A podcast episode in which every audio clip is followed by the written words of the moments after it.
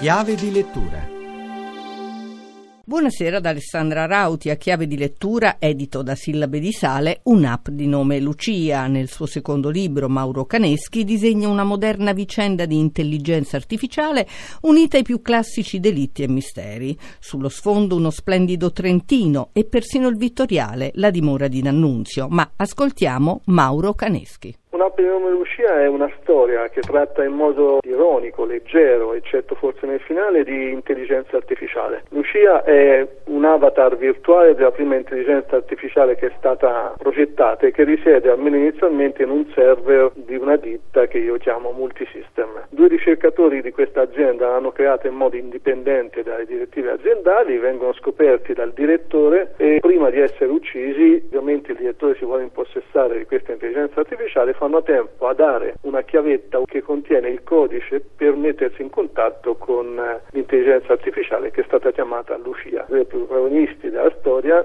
vengono casualmente in possesso di questa chiavetta e senza capire all'inizio che si tratta di una vera e propria intelligenza artificiale vengono inseguiti dal direttore della ditta e ovviamente anche dalla polizia che pensa che siano i responsabili degli omicidi dei ricercatori. Trama scoppiettante, come definirebbe questo libro? Un romanzo di fuga attraverso tutto il Garda Trentino fino a quando loro si nascondono all'interno del Vittoriale degli Italiani dove comunque vengono scoperti e si assiste a una specie di nascondino notturno nel parco del Vittoriale. Il finale riserva qualche sorpresa, induce anche a riflessioni su cosa si stia compiendo nel mondo verso l'attivazione di un'intelligenza artificiale senza tener conto di tutte le possibili conseguenze. Una trama al passo con i tempi, perché ha scritto questo libro?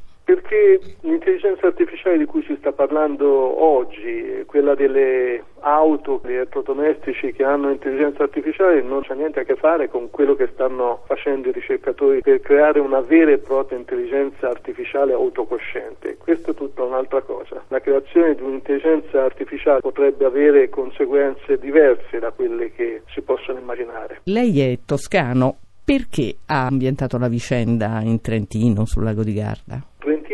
Sempre stato il mio parco giochi. Frequento il Trentino da quando ero ragazzo, prima in montagna, poi sul lago di Garda. È uno scenario secondo me bellissimo che conosco molto bene, quindi mi è venuto naturale ambientare questa fuga nei paesi e nei luoghi che già conosco bene. È tutto, scrivete a chiave di lettura chiocciolarai.it a risentirci lunedì.